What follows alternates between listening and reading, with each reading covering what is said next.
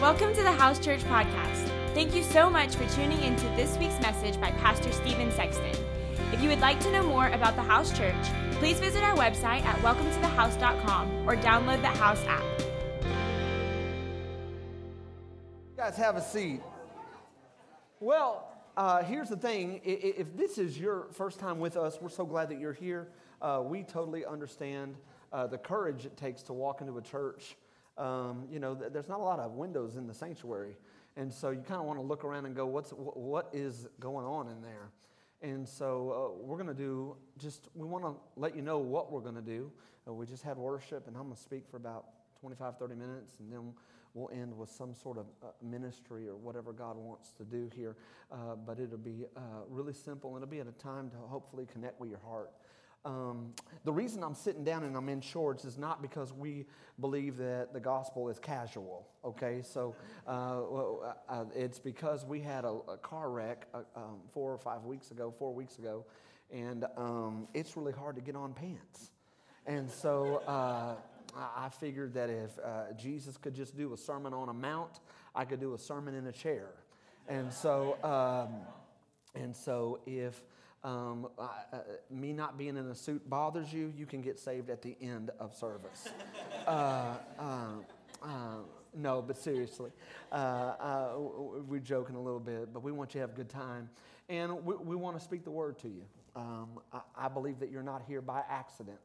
I believe that there's a calling on your life, regardless of you, if you know it or not. I believe that there's a purpose in you, regardless if you know it or not. And so I'm going to do uh, real good to try to keep your attention in a chair. If, if you have never seen me stand, I really can. Uh, it, it, that's kind of a neat deal. I, I'm, I'm, I'm pretty energetic, so I'm going to do the best I can in this chair. Let's get right into it. We're going to start a new series called Living the Dream, and we're going to just talk about this for four weeks. We're going to study Joseph. We're going to study Joseph. I believe that Joseph has some things that he can communicate to us. Joseph is a, a key figure in the Old Testament, and um, his story starts about in, in the end of Genesis, and um, really helps save God's people and what he's about to do with the children of Israel. And so I'm pretty excited about this.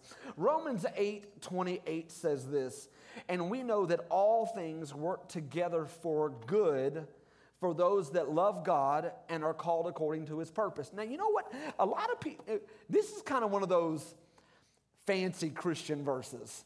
You know what I'm talking about? It's like the one that if you've been at church at all, John three sixteen, and then you know Romans. And and and and here's the thing about this verse is it is incredible because the gospel is the go- the good news. There is hope in the gospel. I don't care where you've been, your hurts, habits, and hang-ups. God can change your life. He takes broken things and makes them beautiful. But here's the thing. He does this is not the genie in the verse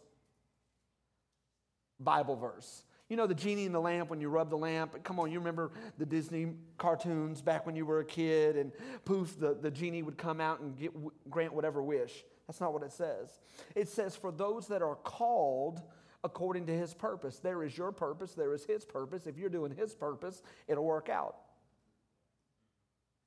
If you're doing your purpose, it does not mean that God can't get a hold of you, but God will have to wait till you come to the end of you so that you can start. Come on, does that make sense? That's what God will do. He will love you. The Bible says that he waits patiently for you, that there is no judgment for you right now. There will be a day for judgment. That day is that day has been withheld.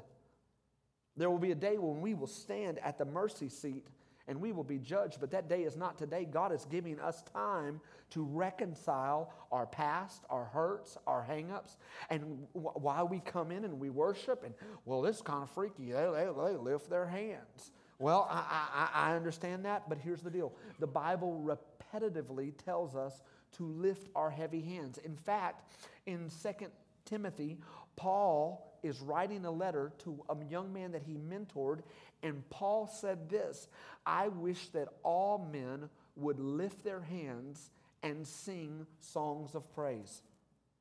When we tell you that we are doing biblical acts of worship, here's the deal. The church has been more traditional than biblical, and the church as a whole has uh, uh, been more out of tradition. But we sing, and I get it. Not all of us are singers. If you come sit by me, you will hear real quick, fast, and hurry that I'm not a singer. But yet we're all supposed to sing.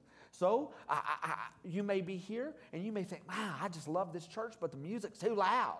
It's too loud. We turn it up on purpose. We don't want to hear you. You know what I'm saying? I mean, I don't know what to tell. The, the reality is I want a place where people can belt it out because I've been to too many churches where they watermelon. Amen. Have you ever been next, sitting next to someone? And I'm, we're just talking a little bit. But everybody's supposed to be singing, but nobody's singing. It's like we're just kind of... That's tradition. You, the reason that God wants us to sing His praise is because it's a worldview. It's positional. Guess what? We love to praise ourselves. We love to praise ourselves, our mentality, what we know, our degree, where we've come from, how great our family is, how great of a financial manager we've been. All we love to praise ourselves. And you may not know that, but you give a lot of accolades to the way you think. It's pretty important for us to come in and say, okay, God, I'm turning me off. And I'm going to go ahead and present to you an offering, and I'm going to praise you. My, my, I'm spending a lot of time talking about our purpose and His. When we are called according to His purpose, that means we no longer govern ourselves on the way we feel, but we govern ourselves based on what He commanded. Then guess what? God will eventually turn those broken moments, those hard moments, those heavy moments, and He will change them to our good because His word, check this out, does not come back void. In other words, if we apply it, it grows. It's a seed. It'll grow. I'm so excited about the series that we're going to talk about because I believe that God is the giver of dreams, visions, and callings. I believe that there is a calling on our lives. And, and I know that that's kind of, if you haven't been in church, that kind of a churchy term, so I want to kind of explain it a little bit. Uh, when we see LeBron on the court, you can see that he has a calling to play basketball. When you see different singers, come on, anybody watch American Got Talent? It's amazing some of the talent that comes out. You're like, okay, they have a call. They, not only have they worked hard to perfect their craft, but they're gifted to do it. You know, there's some people, there's some things you can't teach. You can't teach speed. If you've been in athletics at all, you can't teach speed. Either you're fast or you're not fast. You know, I was kind of like not fast. And so... You can't teach timing. You can teach in baseball where to put the ball, but you can't teach someone when to hit. There's some things you can't teach. God has callings, gifts, purposes, visions for all of us, and He wants us to mature, develop those, and build His church. That's what He wants. There are many times that God called people into action. And I'm just going to give you a few verses. We're not going to put them on the screen, but the last one we will. Genesis one twenty-eight, God called to Adam and told him to take Eve and multiply. God called to them and wanted them to act. Genesis twelve, we see that God begins the calling of Abraham. And then He calls Abraham, He calls Isaac, and He calls Jacob. In Matthew chapter four, Jesus... Matthew chapter four, verse eighteen, Jesus calls to Simon and Peter in a boat and says, come follow me. And they're they're fishing. And they're like, that's the funniest verse to me because they're like, okay.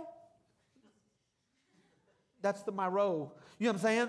the, they row back to the shore and they get out and they're like, cool, where are we going for like ever? I mean, it's like, if that would have been my wife, she would have had to know details, plans, where, where, like where are we staying? What, what is, when you said follow, what does that mean? I would have been like, yeah, a party? People? Let's go. You know what I'm saying? But, but it's amazing that they just got out of the boat because they heard something deeper than an idea. It was a calling. It was a calling. Matthew chapter twenty-eight, verse nineteen and twenty. And I want to put this on the screen. It says, go therefore and make disciples of all nations, That's why we care about missions. That's why we care about outreach. That's why we care about people. Check the, check this out. When the church becomes focused on its brokenness, then we are an incubator for people's sad stories.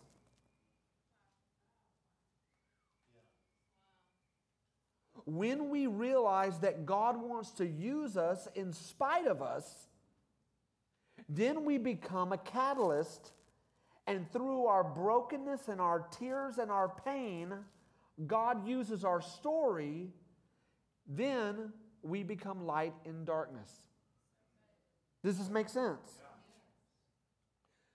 We have a mantle, and Jesus, yes, he was talking to the disciples in this moment, but this carries for all of us. Go, make disciples of all nations, baptizing them in the name of the Father, the Son, and the Holy Spirit, teaching them to observe all the things that I have commanded you. Here is why we are not winning in our culture. Because we love the idea of going to help people, but we've not perfected what he commanded us to do, so we have no transformational power to really change people's situations. So we're going out and helping the needy and leaving them needy. Does it make sense? There is a process. Who was he talking to? He was talking to the disciples. Who were the disciples? They were discipled. He did not go up to random people and say, go out to all the world and love them. There was an expectation of, we've done life. You've been trained. You know how to pray. You know how to seek me. You know how to get results. Now that you are mature in your faith, there is an expectation on you, come on somebody, to go out and do the things that you saw me do, and we will win in a dark culture. You cannot send people out to win the lost when everything in them is broken. Come on, is that right? You cannot teach people how to make money if you have no money. You cannot teach people how to be a great parent if you've never had children. You cannot teach people. Come on, somebody. I love the fact that you've read a bunch of marriage books, but I love you. But if you're not married, we're probably not going to put you as the leader of the married life group. Why? It's not because we devalue you. It's because we want you to stay in a lane that you know something, come on somebody, about. Jesus had this idea that I am going to walk with you, transform your life, call to you, call something out of you, train you, equip you, and release you, and then we would see much fruit. That's why coming on ch- to church on Sunday, which I love that you're here, because it would be very hard to preach to an empty crowd. I would do it, uh, uh, but that's why Sunday, life groups, growth, framework, all of these things are intentional because visitors come checking us out. And rightly so. I mean, there's a lot of people who... I just don't know about church. But once we get, hopefully, you from visitor to community to trust, and I know that takes time. I, I know it takes a long time to become someone's pastor. I'm, I'm not insecure about that. I walk with you. But here is the goal, is to get you productive, and here's the deal. We can't know what's in you until we trust you. And we can't trust you till you trust us. Does that make sense? That that's just, well, I just don't know about that. Well, that's life. That's relationships. That's building. And Jesus modeled this with all of his disciples. It was no, no, no, no, no, why, why, why, why, why, what are you thinking, what are you thinking, what are you thinking, what are you thinking, go do, you're great, awesome, good, go, tell me about the story, tell me about the story, tell me about the story, all right, I'm leaving it all with you. And we don't really want that.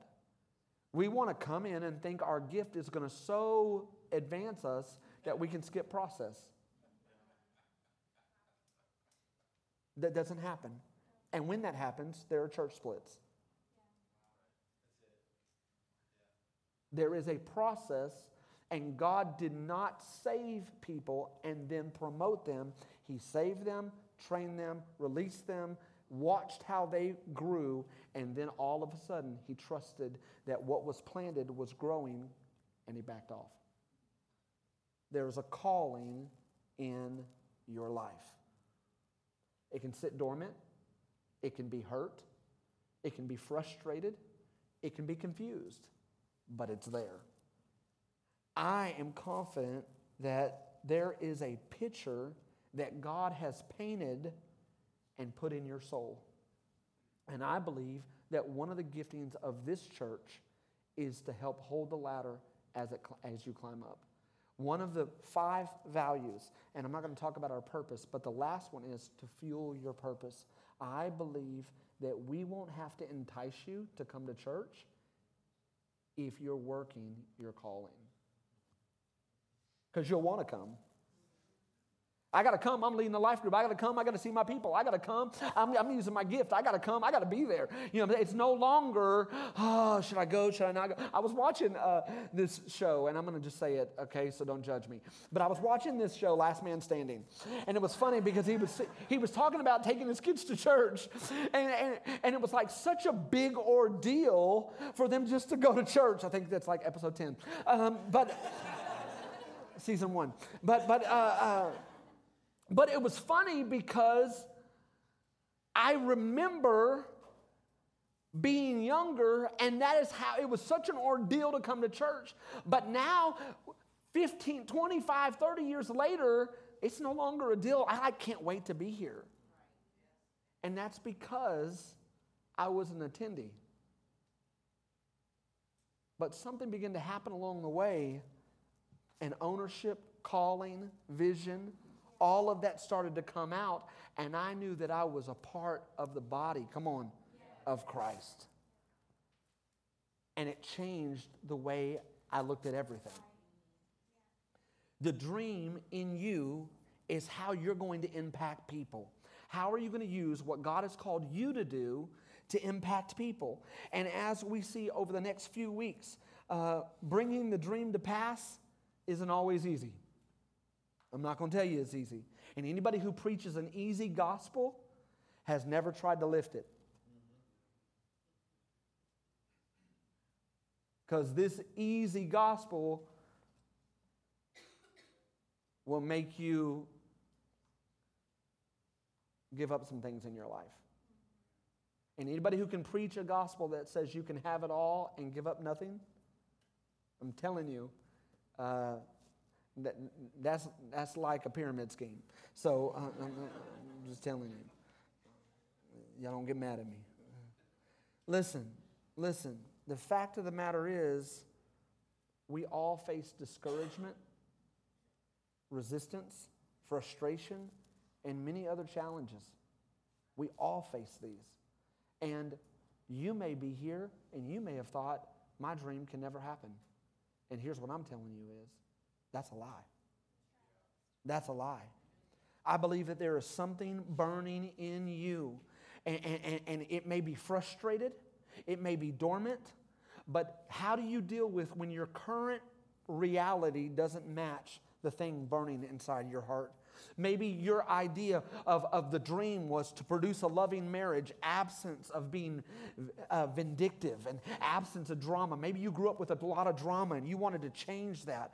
Maybe you wanted to be an involved parent, a life-giving parent, loving, and you didn't have that growing up, and so it was very hard and domineering, and you wanted to change that. Or the parenting was passive, and you said, you know what, I, I really want to do this different. I have a dream.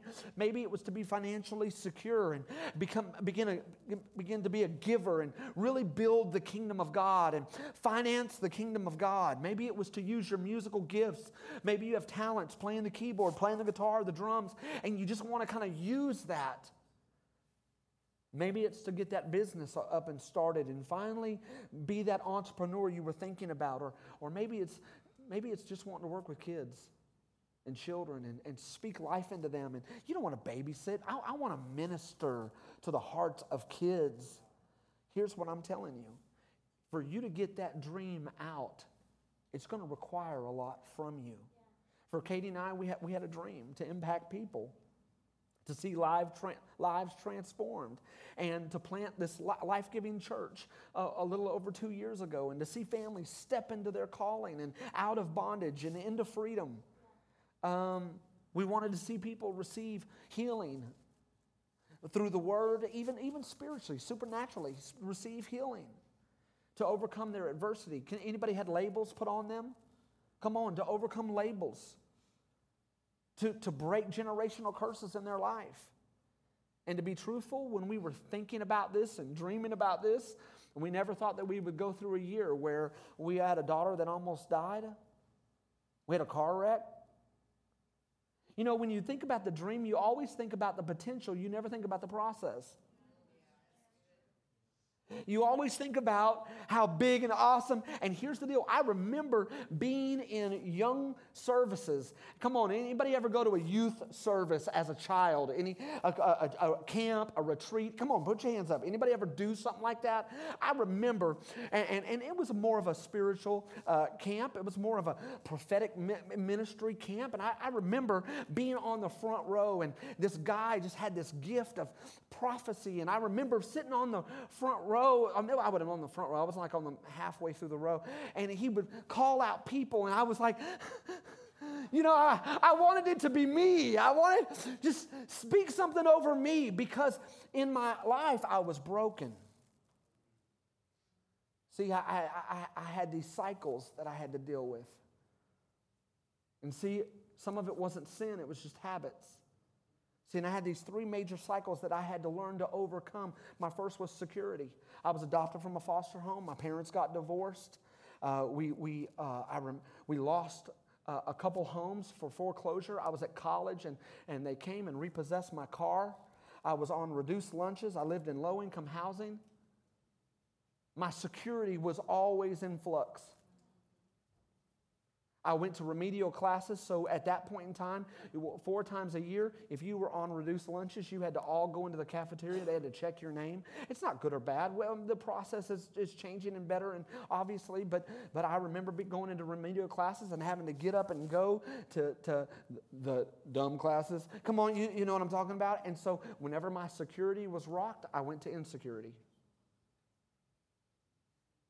And so I'm not good enough. I can't do it. I won't do it. It won't happen.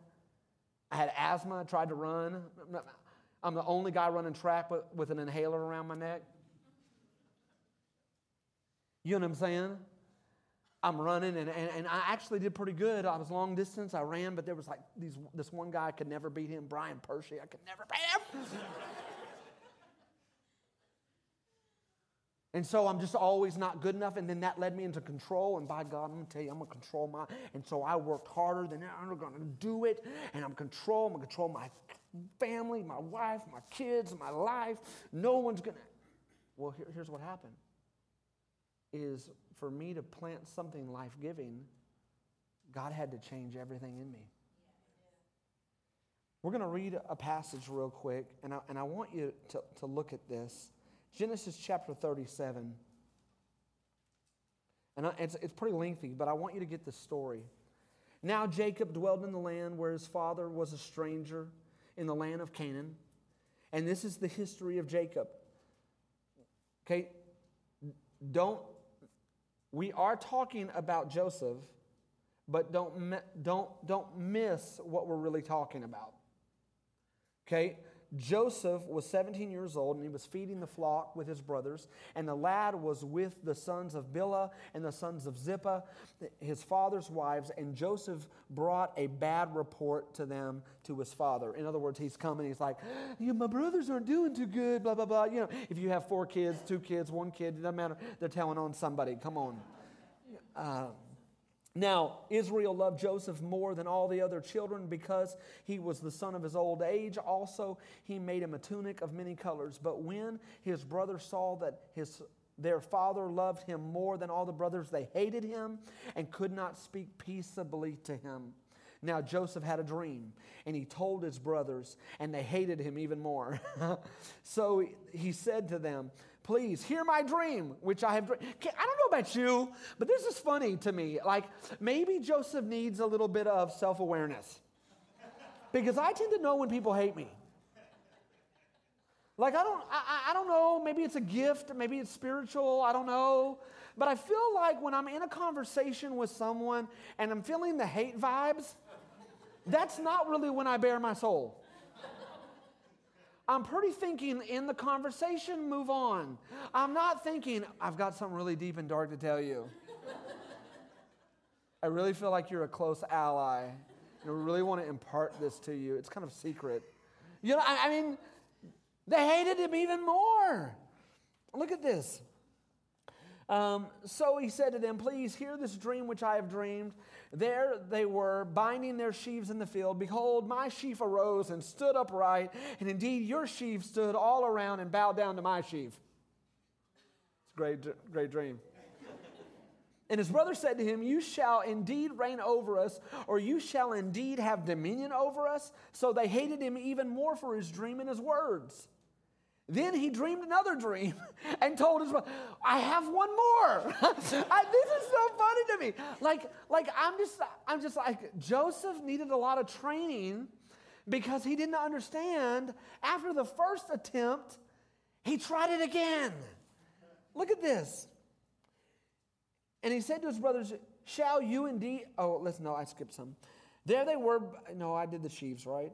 And he, eight, and his brother said to him, shall you indeed reign over us, or shall you indeed have dominion over us? So they hated him even more for his words. Then he dreamed still another dream and told his brothers and said, look, I have dreamed another dream, and this time the sun, the moon, and the eleven stars bow down to me. Great, great, Joe. Good, good one. He told his fathers and his brothers, and his fathers rebuked him and said, what is this dream that you've dreamed? Shall your mother and I and your brothers indeed come and bow down before you? And his brothers envied him, but his father kept this matter in mind.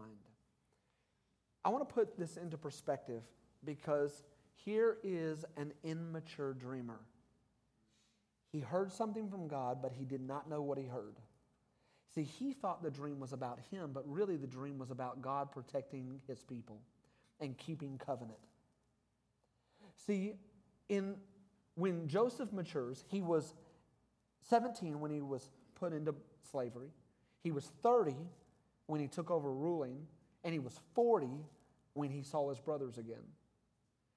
At forty, he had compassion on them and knew his dream was not about his authority, it was about saving people. When he began his dream, it was about how great am I, and I'm going to be better than you. Do you hear what I'm saying? For all of you dreamers out there, and I want this church to be a church of dreamers. I want to dream, baby. I, I don't care if you're, well, this sounds like a sermon for the twenties. Well, Caleb was eighty-five years old, and he said, I'm still going to take this mountain. If you give up your dreams because you've passed thirty, that's your own fault. You need to be dreaming and achieving until you go to heaven. You need to be dreaming and achieving, but here's the thing. Are your dreams about you, or your dreams about what God wants to do, come on, through you? There are three thoughts that I want to give you real quick for dreamers. First is this. There is a bigger meaning for your dream than you think. See, Joseph thought the dream was about how awesome he was going to be. But really, everything that God gives you is to help save someone else. You have an intelligent mind. How is that affecting other people? You are great in finances. How does that affect other people? You can serve, you can give, you know how to build things, you know how to lead worship, you know how to do. How is that affecting other people? Here's the thing. There is a bigger meaning for your dream than you think. Check this out. God promised Abraham that his descendants would be numerous. This is Genesis thirteen. That his descendants would eventually become many nations. And here's the thing. At this time, Jacob had seventy-seven family members. They were not big enough to take over Canaan. So God sent the children of Israel to Egypt to grow, to become a nation, so that they could take Canaan. It was never about Joseph. It was always about God. Your dream has everything to do with other people. That's what it is. Your dream is bigger than you think. It's bigger than you. It's bigger than you. And so that should cause you to experience a little pain. That should cause you to experience a little discomfort. That should cause you, come on, to get outside of yourself. That should cause some things to happen in you, because here's what the Bible says. The workers are few, but the harvest is ready. Why would Jesus say that? Because there are a few that understand that every gift, every ability, everything that you excel, excel, out, excel in is given to you for building the kingdom. Come on, is this good? That's the truth. That's the truth. The second thing is this. There will always be people who won't believe your dream but still benefit from it. That's, is that frustrating? Come on, let's be... We are in a world that we love to disconnect people. We love, oh, come on, I, I'm not your friend anymore. We're friends, we're not friends. You know what I mean? I'm, I'm gonna cut you off Facebook. I'm gonna cut you out of my life. The truth of the matter is, even though Joseph's family and brothers did not believe in the dream, they still benefited from it. Dreams are seeds that are planted in your soul. Joseph was more than a dreamer. He had favor, but no friendship. So you, you, you think you can do a lot of fa- with favor, but the truth of the matter is, if Katie and I like you, you ain't getting too far. Everybody else got to like you if you're going to do ministry. See, favor without friendship leads to no results. Joseph had to come through a time when he had to learn and grow, and God was going to develop something in him. There is something different about him. Check this out. Yet his peers refuse to acknowledge it. At this church, we don't want to be those people. Come on, we want to be a church that that if, if someone says, I believe that God's called. Now, let me just tell you this.